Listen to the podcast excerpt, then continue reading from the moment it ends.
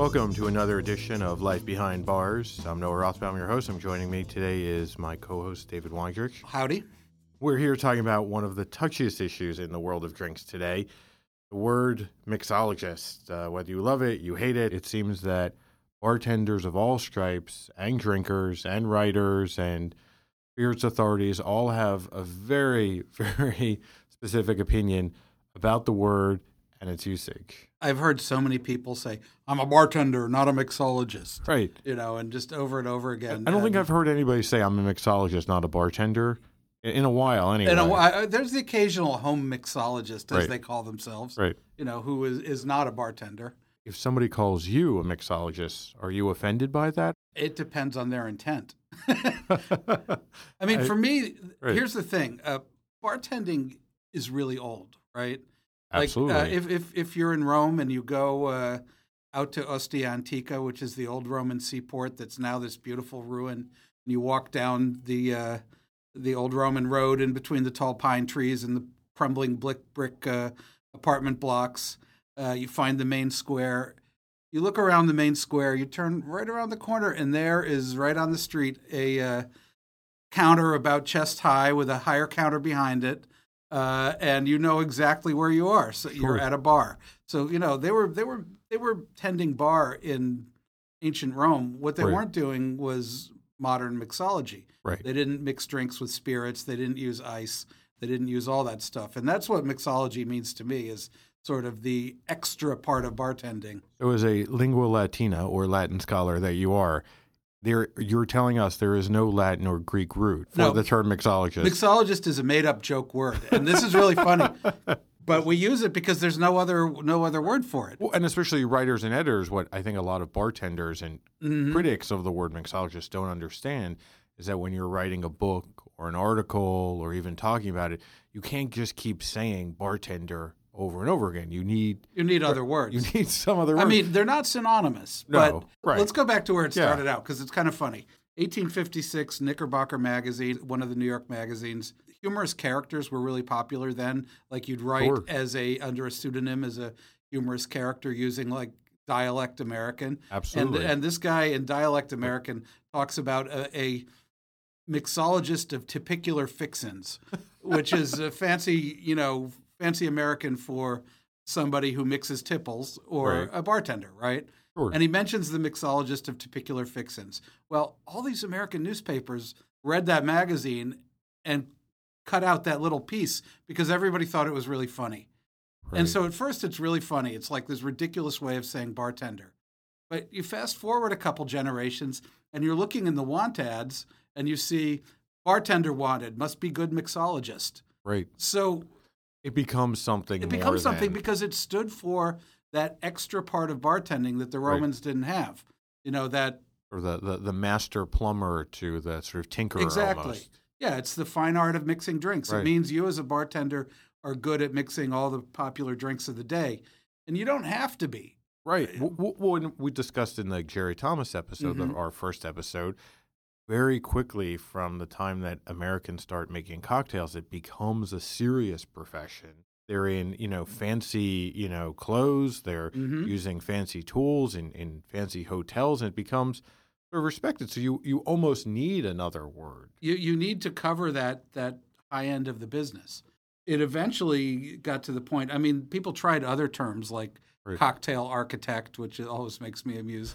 Coctologist. Coctologist. They well, they still we still Right. have that Right. mixicologist, Right. just to make it even more ridiculous. Or There, there's all kinds of stuff like that. Toddy driver was one. I'm a toddy driver. Right. However, you run into problems today with there's there are a few people who called themselves chief mixologist and Sure. head mixologist, and next thing you know, everybody else is mad about it. A lot of the people who have a problem with the word mixologist themselves are often wearing suspenders, a mustache, perhaps a top hat, you know, a waistcoat. And mixing 17 ingredient drinks. right. So I, I mean, it's just it, it's very interesting that they draw the line. Yeah. That that that the line that they will not cross is the one to use the word mixologist, but they'll use every other, you know, every other affectation of, of bar history. Yeah. They'll throw on themselves, including pocket watches and whatever else. but, but they don't want to be called a No, mixologist. not a. I, I've heard somebody. I've literally heard this say, "Well, I'm a bar chef, not a mixologist." Wow. And bar chef is that's not good, Right. You know, that's you're not a you're not a chef. Now we're You really know, splitting hairs You- here. now you're really splitting hairs. Yeah. Yeah. You know, if you're a chef, why aren't you throwing pans at the busboy? right. Well, you know, so uh, some of these terms, I think part of it is that nobody knows exactly what they mean. Like the, you know, like bartender, everybody knows, right? Barman, Mm-hmm. sure. You know, uh, uh, waiter, you know, host, whatever you want. You know, most of the facets of the the modern bar world Mhm. speak for themselves. But the word mixologist, especially I think with the general public, people people either have like you know a reverence for it, right, because they think it's some kind of mark of distinction Right. Right. or they just think that it's you know it's just craziness up there with you know Crazy all of these, pretension and right exactly yeah. with the speakeasies Yeah. and the you got a right, degree in mixology. which is literally there was a song that came out a video a couple of years ago by a group in in California called Fog and Smog and they had a, a whole song called Mr. Mixologist and and one of the lines is about do you need a degree for that and hmm you know it, it you know it makes fun of is almost too far ahead of its time it makes fun of these giant ice cubes that can't even fit Right, into the right. glass and you have to get to the bar through like i think a coat closet you know and flamethrowers and it takes an hour and the drink comes out and it's like a thimble size you Right, know, right.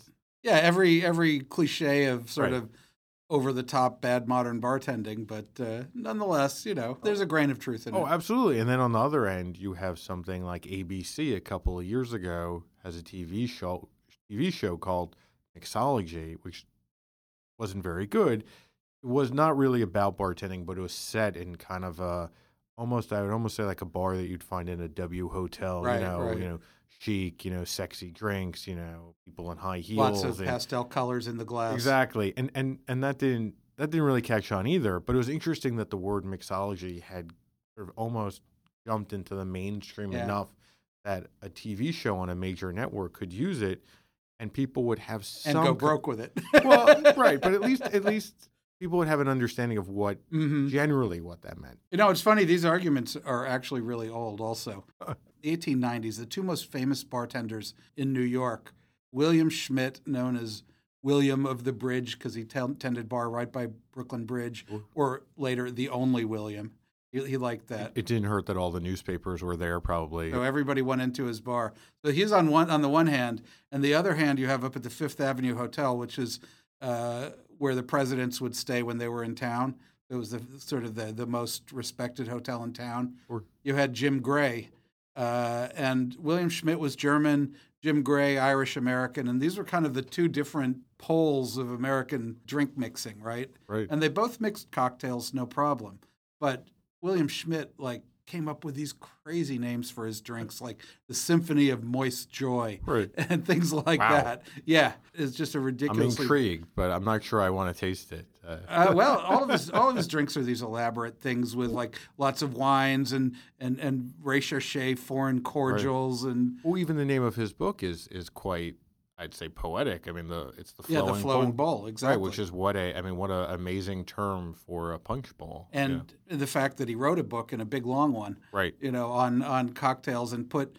I would I would say all of his creations except uh, he was interviewed so many times by the newspapers because he was always uh, spoke in complete paragraphs, so you didn't really have to do any work. quote machine. Yeah, he was a quote machine. So uh, if you go through these articles, and there are hun- literally hundreds of them about him, Wow. uh, you find uh, several dozen recipes that never even made it into Right. the book that either came afterwards or he put aside. You find him doing like, here's a course of drinks for the day. You have this one at this hour. Right. Then you have the life Right. prolonger in the afternoon and the evening's rest in the evening. You know, and they had all these ridiculous names. Such a character. And uh, I've got a description of him uh, mixing a drink I'd like to read. Yeah. A couple guys from the New York Herald went into his bar in 1891. This is their description. Two cloth napkins are placed on the bar. They are small, clean, and fringed. Two glasses, thin and small, are filled to the brim with cracked ice and water and placed back of them. Drink the water first, please, said William. Why? To prepare the throat for the liquor. The water leaves the palate in good condition to fully appreciate the taste of the cocktail. The second course is the serving of billiard tips, a diminutive sort of ginger snap. So these little, you know, cookie things, biscuits, uh, put out simply to engage your attention while the drink is being compounded. Meanwhile, the layout on the bar increases. Two cocktail glasses heaped high with cracked ice appear on the scene. So thin are they that they seem almost too fragile to hold the ice. We do that as a pretense for cooling the glasses, explains William, but really it is more to please the eye than anything else. Naturally, the mixing is the most important part of the whole performance. William does it upon the counter in plain sight. Each cocktail is mixed in a goblet by itself. I don't think there's any reason for doing it so, except it is more bother to do it that way, and William likes to impress you with the idea that he is taking a great deal of trouble on your account. Grasping a nozzle ended bitter or gum bottle in each hand, William shakes in a drop or two, pours in the other ingredients, and stirs it all up deftly with a long handled spoon. Then he tosses away the ice in the cocktail glasses and, holding the goblet high above his head, pours out the fluid in a thin stream. As a pourer, William is world known. He insists that a bartender should always stand erect and move only his arms. It has been a long time coming, but it is only the regular procedure. With an if you please, William passes over the glasses with a thumb and forefinger holding them by the base. It's the nicer way. I mean, don't you want a cocktail now? Absolutely, made I me mean, thirsty. But that's kind of the the, the whole you know mixology thing Yeah. is sort of a performance. Absolutely, You know, and this is a it's one way of tending bar is is is is you got the person sitting in front of you and it's just such delayed gratification. You do all the you know sure. you do you, you dash the bitters in carefully, everything like like William is doing, and it really just increases the thirst. That drink is going to taste so much better if you watch it being made than if it had been poured out of a tap. It came out on a tray or Yeah, whatever. exactly. It's so so it's you know it, it, it's funny, but it's definitely an old thing, Yeah. and, and these guys were smart and they understood what was going on with this whole performance. Well, it's kind of. I mean, you wrote a story for the Daily Beast a couple of months ago about how you know people often will, make fun of the whole you know, cocktail you know Mhm. renaissance and the whole cocktail bars and of put up as dive bars as the real American right, way right. that how we all drank and this is the actual tradition. Where in fact it was that kind of bar with William behind the bar making you know all these lavish creations. Yeah, that goes was- back to the early 19th century. that is our history, whether Yeah. or not we want to admit it. The dive bar might be cooler and more punk, but really, you know, That's very American. that is American. there, That you know? that's how Americans learned to drink. Yeah, was, and it was it was fancy, it was flashy, it was over the top. The other New York famous, famous New York bartender Jim Gray at the Fifth Avenue, he only mixed like the simplest cocktails. He made a, a rum punch. He made a uh, a whiskey uh, old fashioned whiskey cocktail as he called it. It was so so old fashioned he didn't even put bitters in it. Wow. He just grated nutmeg. It was really a toddy. And he made like, you know, a few other drinks, but he was hugely popular because whenever you went into his bar, he would talk to you. Uh, he knew everything. He knew everybody. He knew all the celebrities. He was honest and dignified and not nearly like the, the hog for attention as William, except for the fact that he wore different vests every day and sometimes several of them had different ones in a day. So basically, the argument that we're talking about between the word mixologist and bartender Yeah. Has essentially been going on Yeah. for 130 For 100 years. Exactly, because Jim Gray was a bartender and Right. he would deny that he was a mixologist. Right, You it's know? the same thing. And William, if there were a more fancy word than mixologist, he would have embraced it. If he had heard bar chef, he it would have been right. it would have his book would have been called Bar Chef. Chef, right. you know, the flowing bowl. Well, it's, it's also fascinating because you know in that description that you read, where he's you know the ice is in the glass, you know all Yeah. of these touches that you know are hallmarks of the modern cocktail Oh, yeah. movement really do go back you know to the 1890s, maybe earlier, and you know a lot of the stuff that we make fun of now or poke fun at It's ancient. is ancient. I mean Yeah. these are these are you know more traditional than the sort of more mainstream modern methods that we have. I mean, like uh, like I said in, in, in my book Imbibe, uh, with the, with that passage, uh, you, if you gave William a uh, a pour over and uh, an iPod full of Oasis tunes and a couple sleeve tattoos, he could work at any mixology bar in America. Absolutely. you know, he'd just step right in. He'd Absolutely. have no problem at all. Yeah, It's for like sure. nothing has really changed. You know, some of the ingredients he'd have to uh, uh, poke around You're with right, a little though. bit, but he'd be just totally fine. Well, and it's funny because in some ways he'd be, I think, more fine than his contemporary, who Yeah. might actually struggle to find a bar where you have that sort of, you know, you know, good, you know, bonhomie, you know, the good humor, and you know, sort of the chat or what the Irish would call the crack in America. I mean, he could have, you know, up until a couple of years ago, he could have worked at the 21 Club, right? but now they've suddenly upgraded their mixology, and Hey. and I, I think he'd be a little lost. Yeah, I, mean, I think it would be harder for him to find Yeah, I think so. a bar to work in these days that would appreciate that kind of same. Doug Quinn from from Hudson Malone might be the only you know sort of bartender Yeah, that I can of the, of that in, sort of in the Jim Gray mold. his memory skills are legendary, where he supposedly knows everybody's name Yeah. and their drink order for you know decades. You know, exactly. yeah, that was Jim Jim Gray's thing. You know, he, it got to the point where uh, his customers, who were like senators and people like Right. that, if they saw cool fabric somewhere, they'd buy it and give it to him so he could make another vest out of it.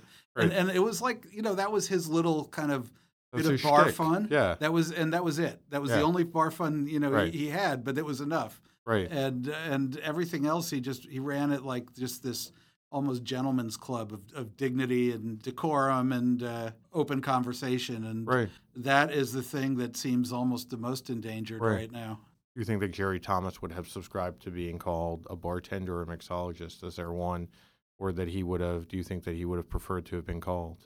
That's a really good question. You know, Jerry Thomas was the guy who wrote the first bartender's guide and the kind of father of modern American bartending. Went all around the world, did all kinds of stuff, ended up uh, running some really iconic bars here in New York City. He kind of had aspects of both Right. because he definitely did fancy mixing and fancy Yeah. drinks. And I think, and thanks to your book, I think he's now sort of the patron saint of Right. Of all, you know, But he he, he kind of en- encompassed both sides because Right. his bars were fun. right. They had uh, all kinds of bar amusements and Sure. stuff like that. You know, I mean, the man wore a, a live white rat on his shoulder. Two right? of them. Two of them. Two, excuse me. two named, white named rats. Tom and Jerry. Tom and Jerry, naturally. But it's just funny because, you know, we now, a lot of the quote unquote mixologists today who have, you know, suspenders and the top Right, right, hats, and right. some of them actually have tattoos from your book, like that, you know, of which these. is that's just kind of funny. I it was mean, like, amazing, these illustrations. I, Yeah. you know, and I'm not sure if Jerry Thomas would like the modern cocktail bars or not. I, I think he would like people to lighten up a little bit. Right. you know, I mean, be like, also, I think he would like being remembered and Yeah. his drinks, Oh, of course he obviously, but like, But you know what it is also? I think it's a function uh, of uh, the age of the bartenders. Because uh, in his day, to be head bartender at a top bar, Right. you had to apprentice for a long time. yeah, You know, you had to like study and you had to learn from an older bartender. And you, by the time you made it up to that level, you were in your 30s. right, At which point you've got a lot of conversation. right, But uh, bartenders now, they master all the skills yeah. but they're still like 24 or 25 and it's hard Right. to master the uh, the conversational skills at that age Absolutely. unless you're exceptionally talented being knowing the world. you yeah know, knowing the world having a, a fund of anecdotes knowing how to read people you know Absolutely, knowing how to uh, tell a story Absolutely. uh, learning all the good jokes right or when not to or tell bag them jokes. Yeah, or even the bad exactly you know that that that that kind of stuff comes Yeah. in part with age yeah, absolutely. you know, it's not it's not necessarily uh, something a 22 year old is great at. I mean, in some ways, it was back in the day. It was it was more akin to being a chef, where you know you read Down and Out in London and Paris, yeah. you know Orwell, and you know you have these kids who are going, I don't know, 12, 15, whatever it was, or Right. Jacques Pépin even. They're you know in the basement of a hotel or a restaurant, and they're you know cleaning mounds of dishes with old newspapers for years before Yeah. they're ever actually made a frying pan or a knife, and you know the skills come you know over you know a decade. Over a know. exa- it's not a culinary school thing. Right. Yeah, I mean Jerry Thomas started uh, bar backing at the uh, bar of his brother's hotel in New Haven when he was probably 14. Wow. You know, and 14 to 16, and then Yeah. he ran off to be a sailor, which is the greatest experience there is.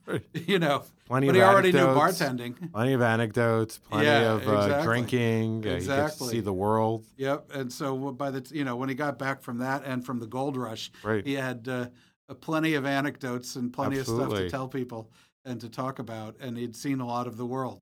This is interesting to me as the uh, first generation of like modern super mixologists. Is moving into the second decade of this thing, a lot of those people are backing off on the fancy mixology and stepping up on the storytelling. Oh, absolutely. And uh, the being a character and all that Yeah. kind of stuff. You really see it. It's it's it's amusing. It's uh, we're, we're following in the, the path that Gaz Regan has cut, I think, as, yeah. as becoming the, the rock and tour. And the- Yeah. I mean, his book, Jerry Thomas' book, was not called for nothing, the Bon Vivant's Companion, Yeah, right? I mean, it's, you know, I think this idea of being a Bon Vivant, being a rock and tour has come back into vogue as part of the, the job description. It's it's well, you've got people getting up and talking. You Right. know, uh, the way the the way to be a top professional bartender today includes a lot of uh, uh, seminars and things like that, Absolutely. competitions, places where you have Paperwork, yeah, I'm yeah, not sure. well, yeah. paperwork and management, Right, exactly. sure. But there's also a lot of uh, getting up and talking to audiences, and uh, you need to be kind of amusing to make that work. You I'm, know, I'm not sure that Jerry Thomas did a, a book tour, but No, he I don't certainly. think he- I, I don't think they, those were around then, but I mean, he certainly would have been well suited for the you know the modern book tour. yeah, he would have he would have uh, he would have done just fine. You know, Yeah. he, he liked to tell a story. You're right, though. It's almost like you know some of these things: first wave, second wave. You know Mhm. that you know academics will apply to film or you know feminist theory or other Right, topics. right, right. You know, we're we're almost far enough along that we can sort of delineate generations or waves for this mixology or cocktail renaissance. Oh yeah, the people who 15 years ago, you know, started opening bars, et cetera, right. and uh, dedicated to cocktails, something that nobody had done in a really long time. You know, dedicated to making exactly fine cocktails. Uh, those people have been doing it for a long time now, and Yeah. they've learned to relax a lot. When this all started, I know when we met uh, probably 20 years ago now almost, those people also wanted to kind of differentiate. I And we all did. It was such a Exactly. nascent industry that we were kind of like, we're doing something special. We need a word to tell consumers, other bartenders, what's going on in this bar or in this article or in this book is different, which is why I think word mixologist sort of Yeah, appealed. it came, you know, it came it, back. it came I mean, back. And Tony Abou-Ganim, you know, one of the world's great bartenders, calls himself the modern mixologist. You and know? still does. I mean, yeah, that's yeah, that's know, his business is the modern mixologist. And, Well, and uh, me and Jim Meehan, another you know sort Yeah. of uh, leading light in this uh, cocktail renaissance. His company is Mixography, Yeah, the so, you know, combination of. Uh, writing about writing about the uh, cocktails. right. I mean, it's an interesting, but it's almost like we've gone so far that we now almost take for granted well-made drinks or the ability to get a small batch bourbon, no matter what bar you're drinking in, or uh, Yeah. good vermouth. Absolutely. That, it's almost like we can almost make fun of. Yeah. You know that, and that's where yeah, we that can. I mean, from. it's it's when I make fun of it, which I which I I definitely do, and sometimes uh, you know I feel bad about it. But it, it's it's from a place of affection. You Right. know, I like to see uh, great bars everywhere, which is what Yeah. we've got, and occasionally they run into excess. It's the excess of being young and, and rambunctious. You know, they're being puppies about it, basically. yeah. and uh, eventually they'll calm down. And the ones that survive uh, and the ones that have been in business for a while Yeah. tend to be just really lovely places. You know, And I think that we've reached a really interesting point in where you have real serious cocktail bars, obviously, but Yeah. that kind of culture has also now almost been grafted onto the mainstream rootstock, where you get in other cities, like we talked Oh, yeah. about the Midwest in a previous episode, you have you know fifty thousand square foot bars with bowling alleys that serve great bowls of punch, or they have great Exactly. cocktails, whether it's you know up in Rochester, New York, or in the Midwest, and I mean, obviously, the whole point of this movement was not so ten of us could go to Death and Co. and fill up all the seats at the Yeah. bar. That the whole although that idea- was fun too. It was fun, and I think you know maybe we lost sight of, it, or Yeah. maybe we never believed that it would go so mass. But the idea is like we wanted to change how the world drank, and and I think in some ways we've we've got there, you know, and and maybe Oh, yeah. we've lost sight of and, the fact and we, that what we have now is real mixology going Right, on. right. You know, much more uh, systematically than it ever was before. absolutely. I mean, you've got people who are using spreadsheets of ingredients. You know, they're Batching, you've got you people, know. yeah, doing scientific studies of, of centrifuges, yeah, to, all know, kinds of stuff like that. Yeah, it's it's really uh, it's kind of fascinating that it, it's moved, be- you know, from a newspaper man's joke to like yeah. this is a, a multi multi million dollar industry. I mean, it's sort of hard to quantify. yeah, sort how of quickly it's exactly. grown. I mean, You you go to a bar like uh, 69 Colebrook Row in London, which is the size of the tiny room we're uh, recording this in right now. Yeah. What you don't see is they have a separate lab, like eight times that size, Wow. in another building around the corner. Right. You know where they make all the stuff that they slip subtly into their cocktails. I mean, that's a weird business. Yeah. But that's where we're at. I mean, I would I would be tempted to put that under the word mixology. I would be. I, I would call that mixology. Call- Except when you go there Right. and you order a drink, they just list the ingredients. They don't.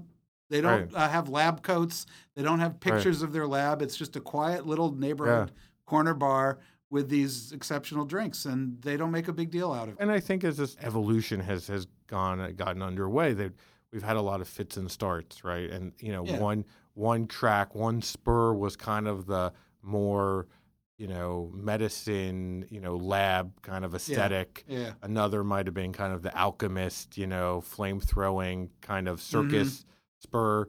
You know, I mean, these were all almost growing pains. You know, stops along the way Yeah.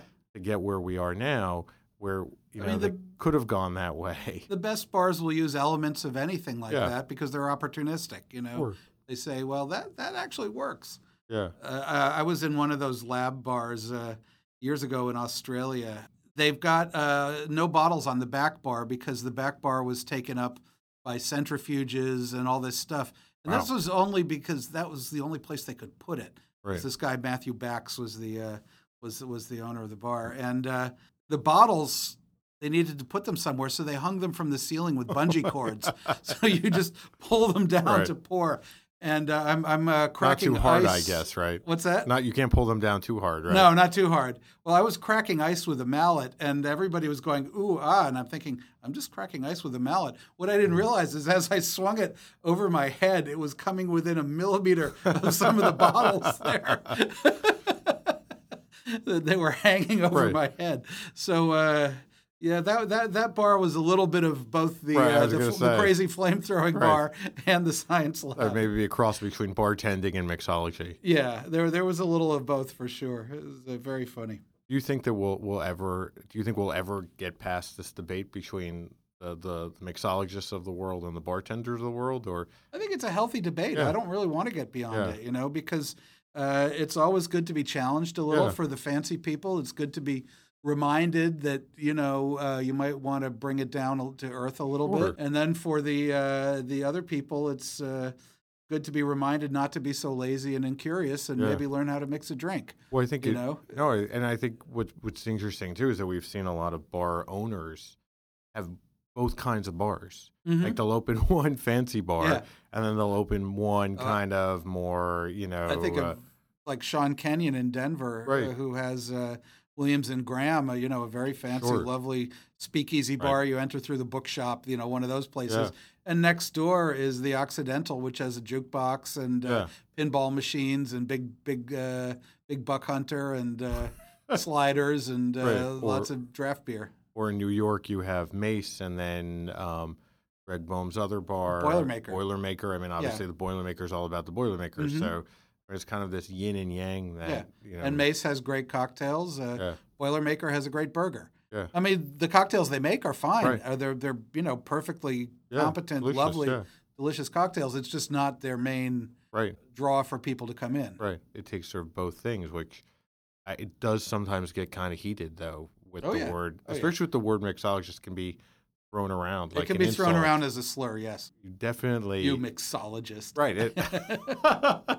it's spat Oh, out. yeah, you know, yeah, it is. It, I mean, I think you. I mean, I Yeah. would my my you know parting wisdom. I think to our listeners would say, be careful who you call a mixologist. I um, will endorse that. how or how you say the word. I mean, it you know in the right context, I would say it's a definitely a compliment. Uh, in the wrong context, you know, you'll be thrown out of a bar.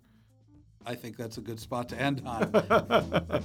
we'll see you for another episode of Life Behind Bars. Cheers. Cheers.